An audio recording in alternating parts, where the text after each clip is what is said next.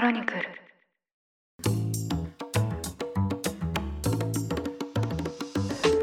おはようございます。2023年7月29日土曜日ニュースコネクトパーソナリティの野村貴文です。この番組では平日毎朝5分間で世界のメガトレンドがかかるニュースを解説しています。日頃からお聞きいただきまして誠にありがとうございます。さて土曜版ではゲストの方をお招きしてトークを展開していきます。現在はシリーズ越境日本人編を配信しています。日本を飛び出して海外の都市で活躍されている日本人起業家や文化人ビジネスパーソンの方々に海外に打て出た具体的な方法や現在に至るまでのキャリアヒストリーを伺っていきます。越境日本人編第7回のゲストとしてお越しいただいたのはドバイで不動産エージェントのお仕事をされている APEX キャピタルリアルエステートの東成樹さんです。東さんはですね非常に経歴がユニークでしてもともとは日本の電通でコピーライターのお仕事をされていました。そして会社員時代に関わったプロジェクトがきっかけで現代アートに関する書籍も出版されています。実は私もですねその時にご本人と知り合いました。ただですね去年の春にドバイに旅行で訪れたことをきっかけに年末にはドバイに移住をされまして全く畑違いの不動産エージェントの仕事を始められました。今日はですねそんな東さんになぜドバイに渡ってこんな大胆な転身をしたのかそしてドバイの不動産マーケットの動向についてお話を伺いました。実はですね私も東さんから具体的な情報をいろいろとお聞きしたんですけどまあドバイの不動産マーケット非常に沸騰しているなぁと感じるエピソードがたくさん出てきましたということでそのあたりの雰囲気も感じ取っていただければ嬉しいですそれではインタビューをお聞きください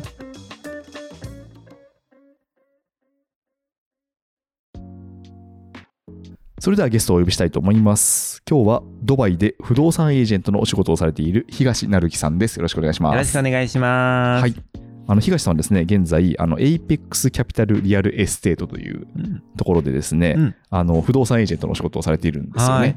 はいなんていうか、はい改めてこう紹介したんですけど、もともと日本時代から、はい、そう、はい日本にいる時から、そうなんですよ、はいつながりがありまして。インタビューしていただきました、野村さんに。そうなんですよね。あと私が東さんの YouTube に出たりとかですね、あ、そうね、インタビューズっていうところで、ね、そうそうそうそうさせてもらいましてい。ろいろあったんですよね。はい、まあ、あとあの現代アートのギャラリーに一緒に遊びに行ったりとか行きましたね。はい、うん。だからもともとその私、まあ、この後詳しく紹介しますけど、はい。電通にお勤めだったじゃないですかあ、そうですね。はでその電通時代に東さんを知っていたんで、い。はい。あれ？ドバイドバイみたいなことをはい。改めて思いまして、はいはいはい。で今何をやってんだろうかと思ってですね、はいはい。今回そのドバイ出張にかこつけてはい。会いに来たというところなんですよね。あ、もうようこそドバイへ。はい、うんということでですね、はい。改めて、はい。今どういうお仕事をされてるんですか、ああ、はい。えっ、と、私は、あの、不動産エージェントということでですね、はいはいはいドバイ不動産を、まあ、売買、売ったり、えーあるいは買うお手伝いをしたり、うんうんそしてあと賃貸付けをやったり、運用したりとか、そういうので、あの、そうですね、今、いろんなお客様のお手伝いをしております。はいはいで、ドバイにある物件、何でもお手伝いしておりますね。うんはい。基本は、はい。あの日本のお客さん向けにそれをされてるってことですか、えー私はそうですね、日本語と英語が喋れるのでなんですけども、私、Apex Capital Real Estate っていう、まあ、地元の、ね、会社、だ代表はもうドバイ生まれ、ドバイ育ちなんですね。はいはいはい。なので、えーっと、お客様は世界中にいます。えーもちろん、例えばね、インドの人多いです。インド人、パキスタンの、うんまあ、お金持ちの方、あるいはイギリス人の方、そして私はね、あの英語喋れて、日本語喋れるということで、日本語の対応をしております。うーん、なるほど。じゃあ、その、今はインド人、ただドバイ生まれドバイ育ちのインド人の方がオーナーああ、のそうなんです。不動。産エージェントで働かれているってことですね。はい、そこに、まあ、電通から転職しました。いやいや、まあまあね、あの、さらっとおっしゃいますけど、はいはいはい。どういうことなんだろうっていうのは、はい、改めて思ったんで、ちょっとそれはですね、この後詳しく伺いたいなと思うんですけど、はい、今その会社はうん。何名ぐらいいらっしゃるんですか、今ですね、まあ、2、30人ぐらい、今、どんどん増えてます、はいはい人が。はい。で、日本人スタッフは？私が入る前、1人でした。私が入って2人になりました。なんと。そこから、い何ですかね、3人、4人、5人、6人、どんどん増えてますね。え、そんな増えてるんですか？あの、はい。だからもう、スタートアップの成長みたいなところを私は間近で感じております、ねなんと、はいあれ？今ドバイに行って何ヶ月経ちます、半年、6ヶ月ぐらいですね。はいはいだからえっと今年のうん。頭っていうか、去年のそう、年末に去年末ぐらいに、はいはいそうですね。はい。それで移行期間がありまして。すごいですね。じゃあそのこの半年間ではい。もともと一人だった日本人が、はい。もう67になってるってことですか？そうなんです。なんか本当にスタートアップもびっくりの急成長なくりですね。会社ですね。それいかに日本マーケットが期待されるかそしてなぜ僕が入ったかって話にも後でつながってきます、そういうことですね。はい。わかりました。じゃあですねあの YOU は何しにドバイに行ってるところを伺っていきたいんですけど、はい。私が知ってる東さんは、はい。まあ、電通でうん。コピーライターをされていたお。東さんなんですけど、はいはい。ちょっとそのあたりから簡単にキャリアヒストリーを伺ってもよろしいですか、ああ、わかりました。私、全然8年目で、で、そこで、まあ、えー退職して、こちらに移ったわけですね。はいはいはいなので、最初、コピーライターとして始まりました。ええで、なんかそう、クリエイティブに何かこうね、あの、商品のお題があった時に、その商品のコピーを1行で書いてくださいとか、で、100案書いてくださいみたいなことやってたわけですよね。はいはいはいはい。で、その後で、ソーシャル運用みたいなことです。SNS の運用とか分析っていう、えー部署に移りまして、うんで、最後は営業やってました。ということで、なんか、電通の中って非常に面白くって、はいはい8年間ずっといたんですけど、飽きません。うん。いろんな職種があるから。そね。して、もうお客様もね、あの、もう日本中の方々多いんで、例えば私、こち亀、漫画の仕事、うんうんうん。日経新聞、新聞のお仕事やったりとか、で、飲料のね、あの、ドリンクのお仕事やったり、いろんなことやってましたね。お化粧品も最後やってましたね。あそうなんですね、はい。へえじゃあそのコピーライターという肩書きはありつつも、うん。かなりいろんな職種をそこでは経験されていた。そうです。なるほど。はい。じゃあその結構電通の仕事自体はうん。楽しかったんですか、そうですね。あの、飽きないですよ。はいはいはい、もういろんな、なんですかね、だからゼロから学ぶスピードが速くなるんですね、あの会社にいると。うんうんうんで、やっぱり初めて知らない担当になるわけじゃないですか。うんじゃあ、例えばですよ、こち亀全巻読んでるかみたいな。うん200巻あるんですよ。はい 読めないですよね でもね、そうですよね。なんか記念の関数が出る、新しい関数が出るからうん、プロモーションを考えてください。1ヶ月後、いくらです？はい、考えてみたいな。はいはいはい。なので、必死に読んで、1ヶ月で読んだんですか？あのまあ、チームでやるんで、はいはい。あのもう全部読んでる人がいるんですよ。鬼鬼詳しい人がいて、はいはいはい。その人のもとで、ええ。私もまあ頑張って勉強して、こっち亀をね、こち亀を それはええ楽しそうなんだけど大変そうですね。あもう漫画の仕事はすごいですよ。うん。はいはい。なるほど。あとそのうん。もともと私が東さんに知り合ったのって、あの電通時代に、うん。その現代アートのプロジェクトを。されていたじゃないですか、はい、あれはそのどういうものだったんですか、ああなんか電通って好きなことがねできる会社ですよね。はいはい。好きなことやってそうですね。それがお仕事につながりそうな期待の種であれば応援してくれます。自分たちの時間をね、使えるわけですね。はい。ということで現代アートかける、まあ、あのビジネスっていうところですよね、うんうん。が何かこう可能性があるというふうにすごくまあ思っていたので、はい。本を会社で出版したんですよね。うん。えーアート・イン・ビジネスっていう本を有比較から出しましたけども、ははいい。それもやってましたね。で具体的にはその、まあ、例えば現代アートを会社に取り入れると。で、うんうん。アーティストと社員の人が話しながら一緒に作品を作りそれを会社のプレスルームに入れるみたいな、はいはいはい。 Art in the Office っていうマネックス証券とかいろんなところがやってまして、例えばそういう事例をまあ体系的にまとめそれを他のえー会社でも何かできないだろうかっていうところをまあなんかですね相談をしたりとか企画をしていたっていうのがありましたね。うん。なるほど。だからその現代アートのプロジェクトっていうのは、うん。最終的にはその本業につながったわけなんですかね、そうですね。はい。なるほどそうなんですよねあのアート・イン・ビジネスっていう本がうん。東さん共著ではい著者の一人として名を連ねてるんですけど、はいまあいい本ですよねあれああ、ありがとうございます。面白いです野村さんにそれ取材していただいたんですよね。そうなんですよね、うんそうそういったこともありましたね昔ねはい。ということでそういうふうにまあ割とこう電通うでんしっかりとお仕事をされていた東さんなんですけど、はい。辞めてはい。ドバイに移住されたしかはいもドバイで不動産エージェントになられたわけじゃないですか、はい。不動産がもともとはい接点あったんですか、いやーあのーまあ賃貸探しとかね。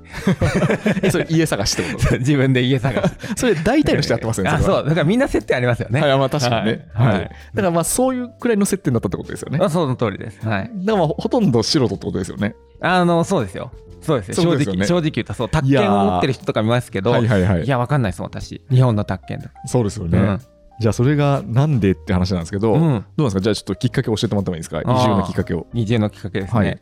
はい。そうですね。まず、ドバイって行ったことなかったんですよ。はいはいはい。うんうん、行ったの1年前ですからね。うんうんうんすごいですね。だから、えっと、今が2023年6月、はい収録時点ではそうなんですけど、は初めて行ったのが2022年、はいそうです。はいはい。万博ですね。うんうん2020年春に、まあ、はい。万博がもうすぐ終わりますよと、ええ。で、あのー私のね電通時代の友人の鈴木和さんってはいはいはい、いまして彼はあのドバイに移住しちゃってたんですよね、ん家族連れて。はい、で、まあ、万博あるし、まあ、世界のねトップクリエイティブが見えますと。んだからその世界レベルをね君は見てはどうかということでうん。お勧めされて万博行きましたね、はいはいはい。それが初めてのドバイでした。ええうん。でその後どうなったんですか？その後、はい。まずコロナ禍でドバイとか海外に行くっていうことが私はもうなんか大丈夫かなって。うんうんうん。まあそうですね。だからなんかこう旅行行きますっていうのもなんとなくねソーシャル投稿するのもはばかられてた時代でしたはいから、はいはい日本で。うん。だから行っていいのかなって思いつつ行きました、うん。でそしたらまああの人がいっぱいいるんですよね。はいはいはい。マスクしてなくって道いっぱい歩いててうん。なんかヨーロッパの人、まあ、インドの人中国の人韓国の人いっぱいの人がその万博会場にいたんですよ。うんうん。あれ？あなんでこんなにだろうと。うんであそうですね、まあ、混雑しててあとドバイモールって世界一のモールがここにあるわけですけど、東京ディズニーランドより大きいんですよね、ん。そのモールであの24時まで空いてて帰ろうと思ったら、なんかタクシー乗り場で1時間待ちなんですよね。あそんなにみんな待ってたんですか？はい。へえ。それでえなんか日本の常識ってなんか特殊会だったんだなって思って、はいはいはい。大丈夫か大丈夫かというかなんかびっくりしましたね、うんうんうん。で、まあ、ドバイ見てるとそうやって人がいっぱい来てて何が起きてるかというと、はい。道右見ても左見ても新しい建物どんどん建ってるんですよね。うんうんねうん見て感じましたよね。そうですね。本当にビルが多いですよね。多いです。えでまあどんどん建ててるんで、えはいはあれいなんかめっちゃ成長してんなと思って、うんうん。なんか私は今特に感じてるんですけど昨日より明日の方がいいみたいな。はいはいはいそれは給料もそうです。うん。あるいはなんかその人口の成長とか、ええ。まあ、これからせなんかドバイがどんどん成長していくぞみたいなそれをはいはいはい。体感しながら日々生きてて、で、まあ、だからドバイに来てその風に触れて、えー日本以外に拠点を増やそうって思ったのがきっかけですね。う。んなるほど。はい。じゃあもう本当にそのドバイに来て、うん。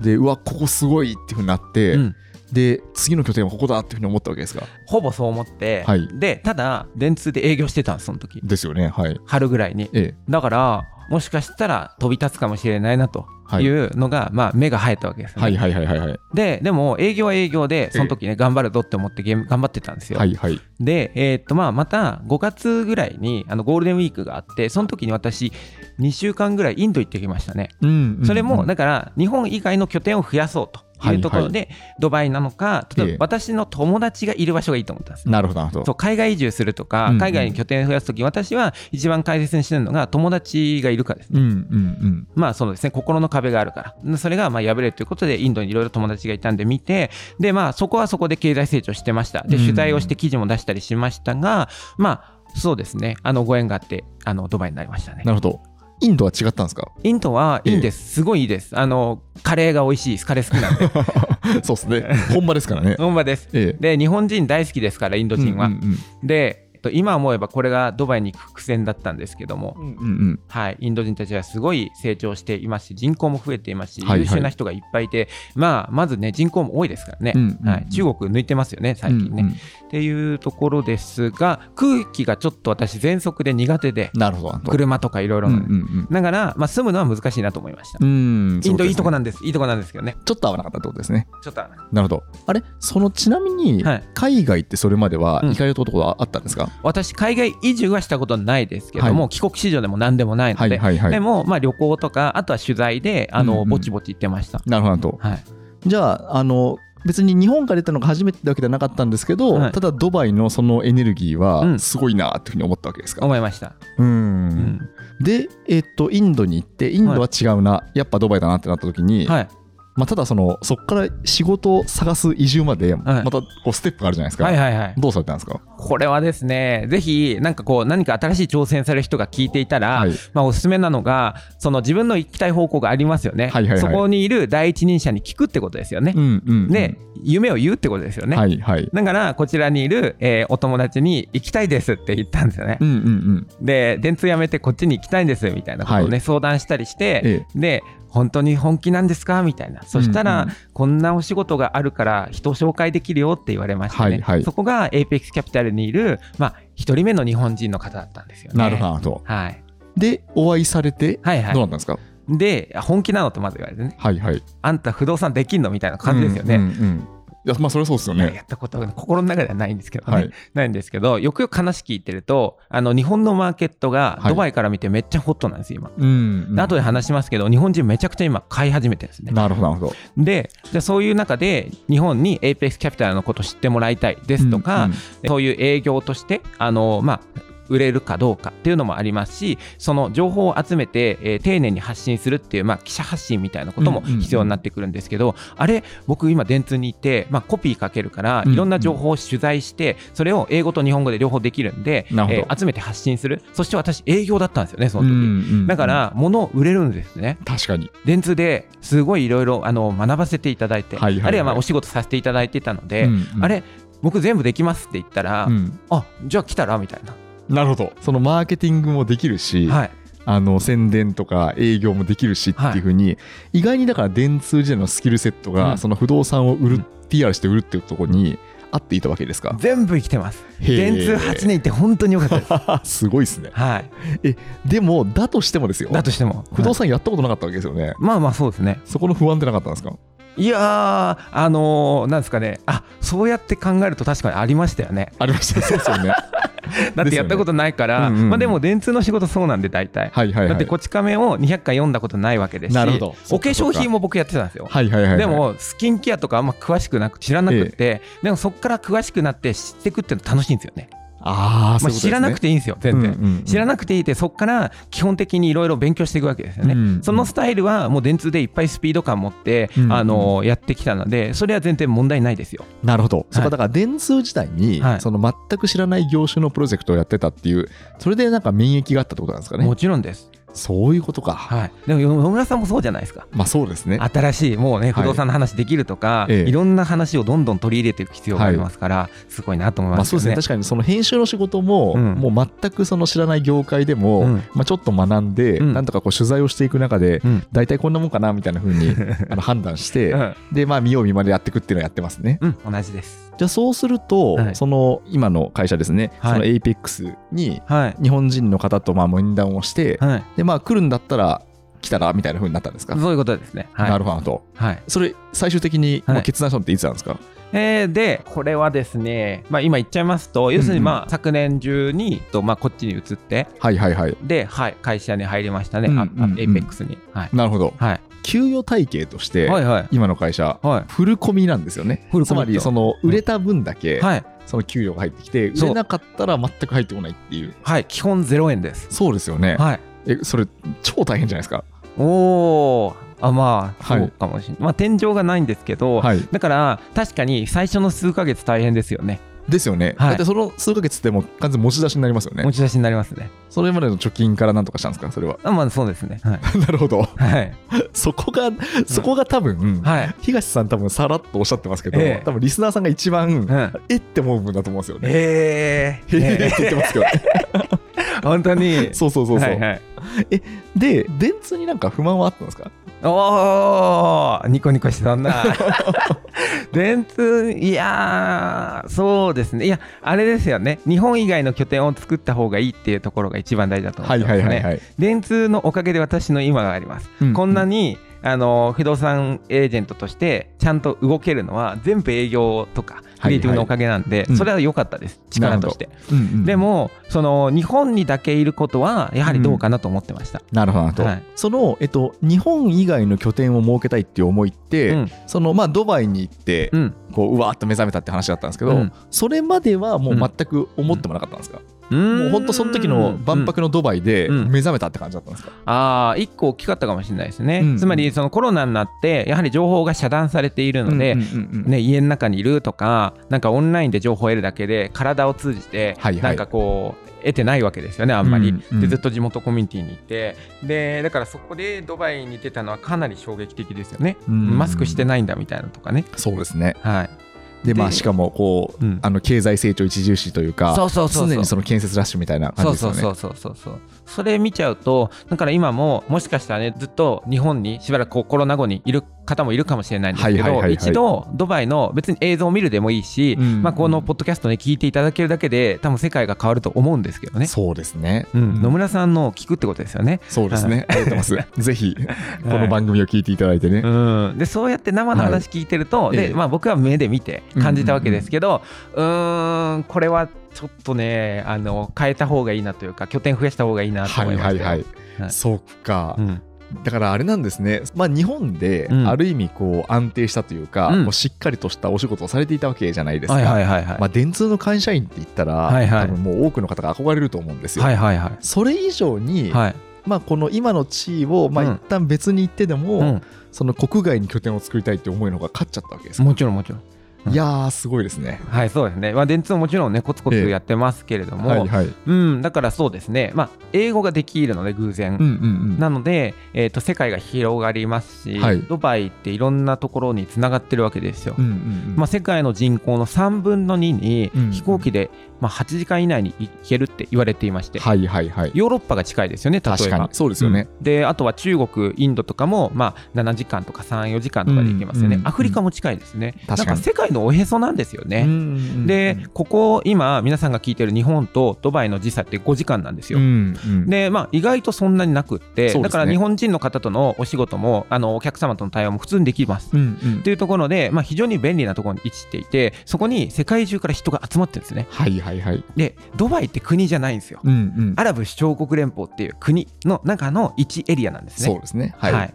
で東京都2倍ぐらいの面積なんですけど、うんうんうんそこに昨年にねあのなんと1年間に1400万人が訪れたんです。うんドバイにうんでしかもそれは、えーコロナ禍ある意味だったんですけれども、えーそのコロナ前だったら1700万人800万人ぐらい来ていて、うんしかも人口も毎年毎年毎年伸びてるんです。うんだからまだまだ人が伸びていくポテンシャルがあるんですね。うんでなんでそんなに人が来るのかっていうと、まあ、税がないってこととか、うんうんあとはドルペック制通貨がドルペックされてるっていうことですね、とか、まあ、あとはもう安全だからとかいろんな理由で人が来てますね。うん。そっか。だからそれを目の当たりにしたわけなんですね。そうなんです、はい。で実際ですね、はい、もう不動産のお仕事始められたわけじゃないですか。はいはいはい。どうなんですか？その、うん。売れるまではい。結構大変だったんじゃないですか？まあだから2ヶ月ちょっとは何も売れなくって、はい。なんかあ売れそうって毎回思ったりとかだだんだん角度が上がるんです、最初は何を話せばいいのか分かんないですね。まあまあ突然なんかう売るとかなんか売りませんかって言うとか、はいあのいろんなオーナーさんにねうんとか、そういうなんか頑張って営業するみたいなのやって、でまあなんとなくちょっとずつあこうやっていうのが売るのに大切なんだっていうことを現地で学んでいく感じです。うんうんうん。で今あのダマックっていうところの,、はいあの持っている物件の中で今この話してるわけですけど、うんダマックってディベロッパーが1個大きくて、はいそこのトレーニングとかさせてもらいましたねトレーニングなんてあるんですね。トレーニングセンターがあってへえ、セールス向けのトレーニングってことですか？そうなんですよそんなのがあるんだディ。ベロッパーが教えてくれるんですへえ。ディベロッパーが、はいまあ、ある意味こう仲介業者のうん方々に教えてくれるわけなんですね。そうなんですよへえ、そんな仕組みがあるんですね。うん、でだからインタビュー私、ね、取材とかが好きなんですけども、あるいはまあコピーライティングでも人の話聞くのが大事ですよはいね、はいはい。だから私たちは何か生み出すというよりはみんなの話めちゃくちゃ聞くわけですね、うん。電通でもそう。そして今セールスとして、はいはい。えーっとえ不動産やる時もそうなんでどんな質問をすればいいのか、なるほど。ね。でどうやって話を聞いていくのか。その上でプロダクトの知識があるってこの2つですよね。はいはいはい。話聞いてであじゃあこれですって提案できるってこの2つがあればいいわけ、うんうんうん。そこをまあ鍛えてきました。なるほど。え、実際にはい。売れたのはいつのタイミングなんですか、売れたのは2ヶ月ちょっとしてですね。おー。3ヶ月目でなんとか売れたかなって感じですね。おめでとうございます。あ。りがとうございます。どんなものを誰に売ったんですか、あーこれはですねあの、まあ、世界的なはい。ブランドでソフィテルっていうのがあるんですね、はいはいはい。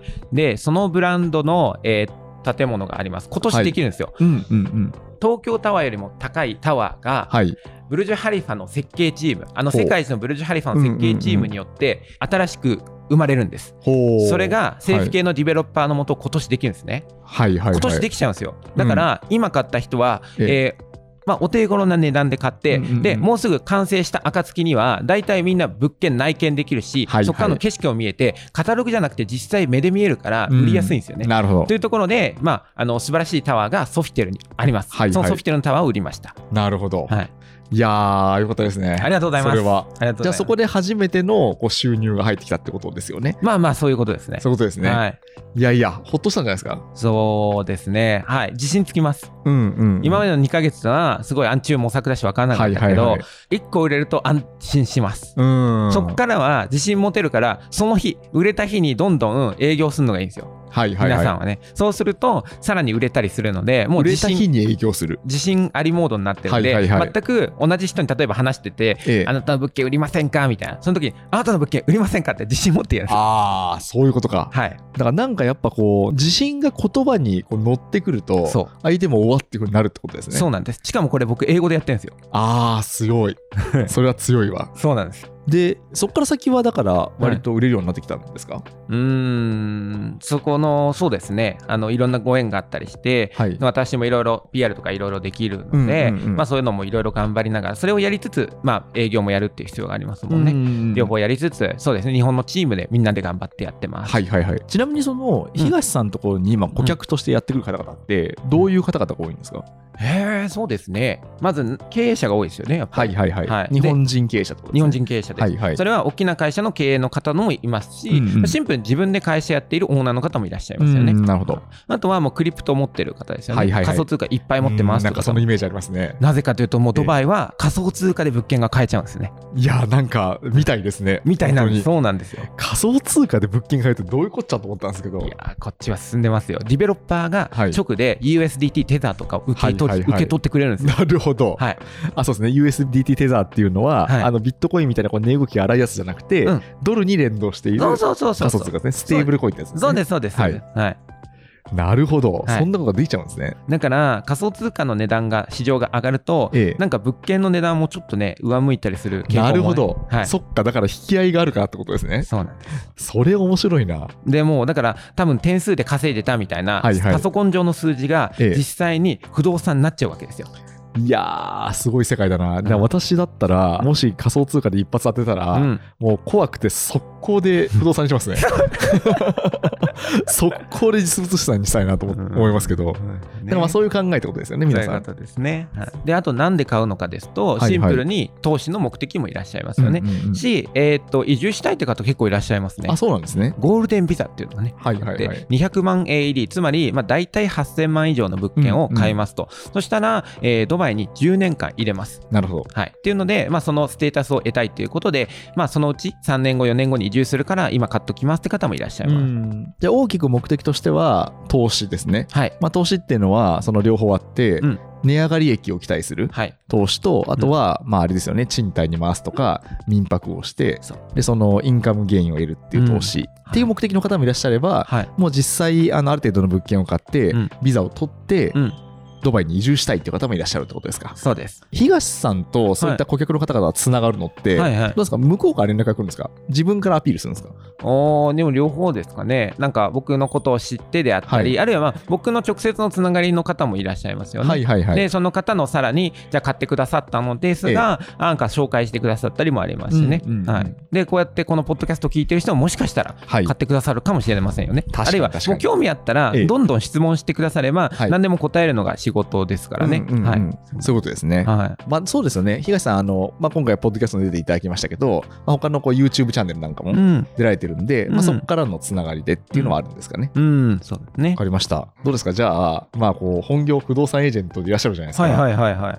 どうなんですか？実際ドバイの不動産って買いですか？ドバイの不動産はですね、日本と比べてはいびっくりするほどはい。安いんです、なるほど。これだから皆さん何億もすんでしょ私の手に負えないよって、はい。私も思ってましたもん。しかしお高いんでしょみたいなやつですね。そうですよはい。じゃあ例えば世界一のタワーがあるブルジュハイファ、はい。あの近くの、えー、と平米単価どれくらいかと。はいはい。港区と比べましょはい。う港区ですよね、うん。港区大体平米単価お高いいいところですと平米単価400万円ぐらいからね、平米単価が400万円。はい、1平米あたり400万円の価値っていうはいはい。ことですよね、つまりまあ本当50平米のうん、マンションでうん2億円するってことですよね。そりゃそうだ、うんそうですねそりゃそうだ。はい。そりゃそうだすごい額ですね、これすごい額ですね。はい。ドバイはそれぐらいするのかってことはいですね、はいはい。じゃあそのブルジュハリファの近くのところで、はいえーっとまあえー眺望や階層や物件によってもちろん変わります。はいはいしかし、えっとまあ、お安いところからいくと平米単価がはい。5分の1、5分の1。80万円からいけます。ほー、なるほど。それでもうダウンタウン、ブルジュハリファの近くの物件買えますね。なるほど。はい。80万っていうと、うんだからまあさっきの、まあ、うん50平米だとすると4000万ですし、100平米だとすると8000万そうです。ことですね。例えば、はいドバイですと、じゃあ例えば、そうですね、まあ、うん、数ベッドで100平米としますよ。はいはい結構広いですよ、うんドバイは日本より。はいはい。数ベッドで100平米だとちょっと狭い方ですけど、うんうんうんまあ、それで8000万ですよね。はい。はい、そんな感じです。そうですね。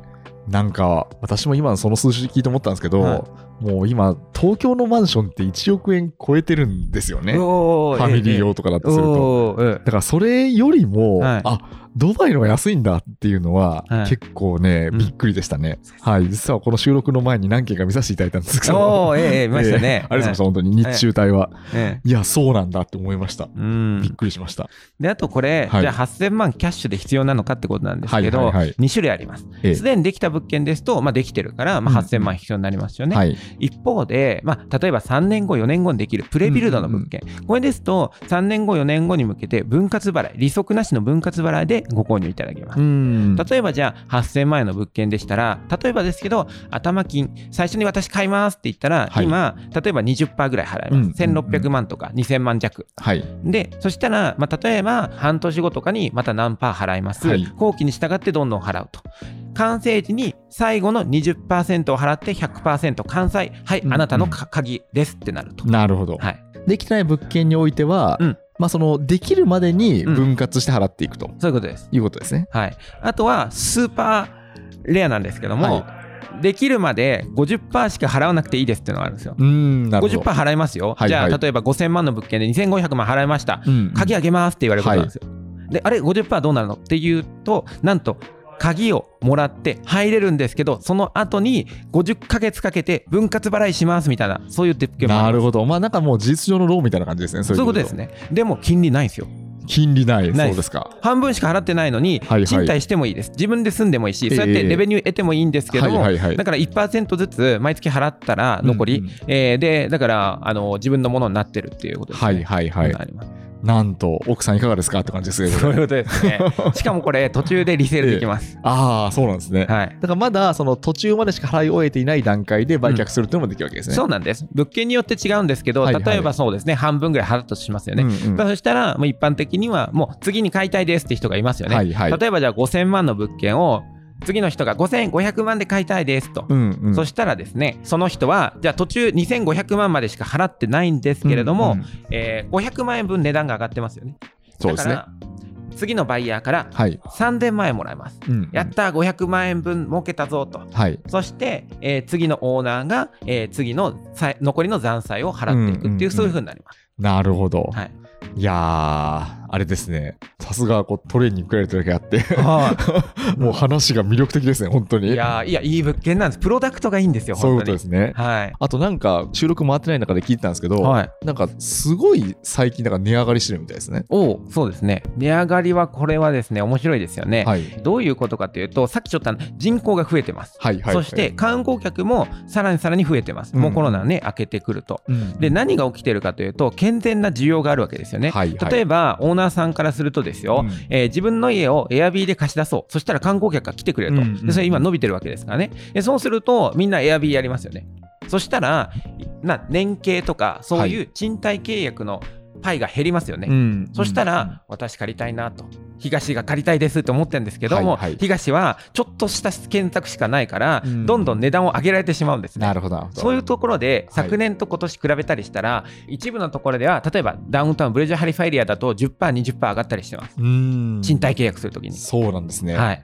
だから賃貸契約でする上がるってことは、まうんあ当然ですけど、その本体価格、うん。その不動産を買おうとした時の金額っていうのも上がるってことなんおっしゃですね。る通りですね。うんああ、だってそんな利益得れるんだったら、私ちょっと高値でも買いたいわって人出ますよね。はいはいはいうんそうでしょうね。はい。そっか。それこそ、ちょっと具体的などれっていうのは言わないですけど、はい。ちょっと前にあのうん8000万ですよみたいな風にうん。言っていた物件っていうのが、うん今見るともう1億円になってますみたいなあそうですね。はいとが起きるわけですよね。そうです。それがまだプレビルド立ってない段階なんですけど、なんかそれが上がるんですね。立ってなくて上がるんですね。これなんでかうますぎる話だろうって思うだろうと思うから ちょっとちゃんと説明しますよ。はいはいはい。だからお願いします。はい。はい。それはですね、ええその物件、えー、とまずディベロッパー自身が売ってるわけですよね。うんうんうん。で、えー私がご紹介しながらそのディベロッパーの物件紹介していくわけですけども、えー販売日が例えば1年前だとしますよね、はい。その時はお安い値段で買えるわけですよ、うんうん。だんだん時間が経っていくと数が減りますよね、はいはいはい。でディベロッパーがだんだんお売れんなと思ったら、うんうんうんディベロッパー側の値段が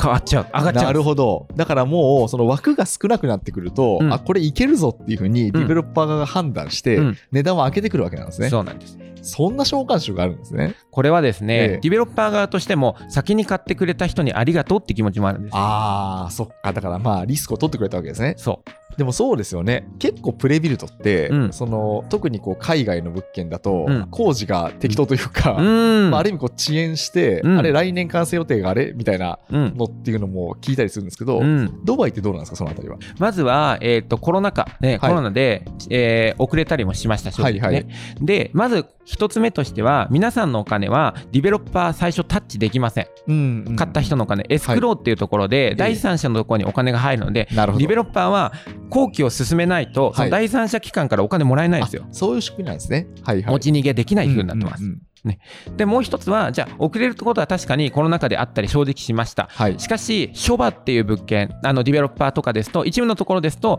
コロナ禍でも後期通りには、えー収めてきたりします。なるほど。はい、なので、もう物件によりますし、はい、そういうところを私がご要望があれば、全部ご紹介できまうす。ん、わかりました。うんいやいや、まあでも本当にあの、東さんのお話からですね、うんまあこう、ドバイの不動産マーケットとか、そのドバイそのものの、うんまあいかにこう沸騰してるかっていうのをですね、うんなんかこう感じ取ることができたんですけど、どううんですか、その、リスナーの皆さん、うんメッセージあったりしますか？ああ、そうですね。はい。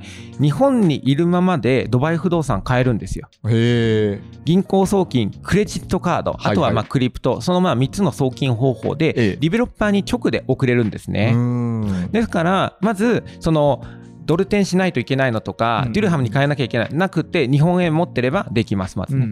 で、その上で、まあ、投資で、あるいは、その自分で住むかもしれない、あるいはシンプルにドバイにいる、その不動産の状況について聞いてみたい、いろんなことがあると思うんです、皆さん。ではい。すごい好奇心の高い、ね、皆様のことだと思いますので、あの、もしよかったら、私に連絡くださったら、はい。全部質問答えますし、なるほど。別に売るというよりは、僕はいつも皆さんの話聞くんですよね。はいはい。で、えー皆さんが投資的に ROI どうなのかとかね、うんうんうんうんキャピタルゲイン本当に得れるのか、リスクは何なのかとか、で、私全部答えれますので、うんうんそれで皆さんが判断していいと思ったら、その私が皆さんの基準に応じて何でもご提案できるので、まあ、よかったら聞いてみると面白いかもしれませんね。変わりました。うん。ということで、この番組の概要欄に、はい東さんの連絡先貼っといていいですか？あ、ぜひぜひ。わかりました。はいじ。ゃあ貼っておきますんで、はい。もしよろしければ、うんあの東さんにぜひご連絡ください。ちなみにこれですね、ディスクロージャーしますけど、これあの PR でもなんでもないですので、ディスクロージャーしてましたけど、PR じゃない。これ,、あの PR コンテンツではないので、じゃないですはいですねあの単に東さんのキャリアを聞いていったらめっちゃ面白い不動産の話になったっていう、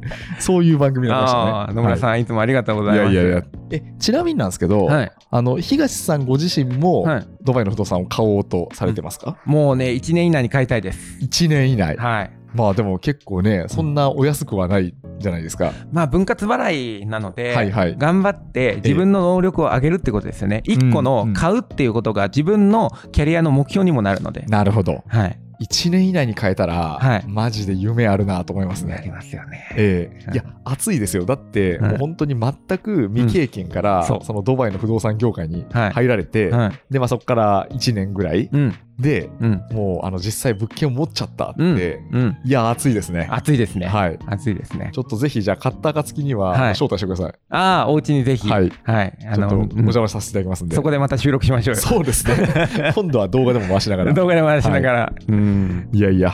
ということで、今日はですね、APEX キャピタルリアルエステートの東成樹さんにお越しいただきました。今日はありがとうございました。ありがとうございました。ぜひドバイにお越しください。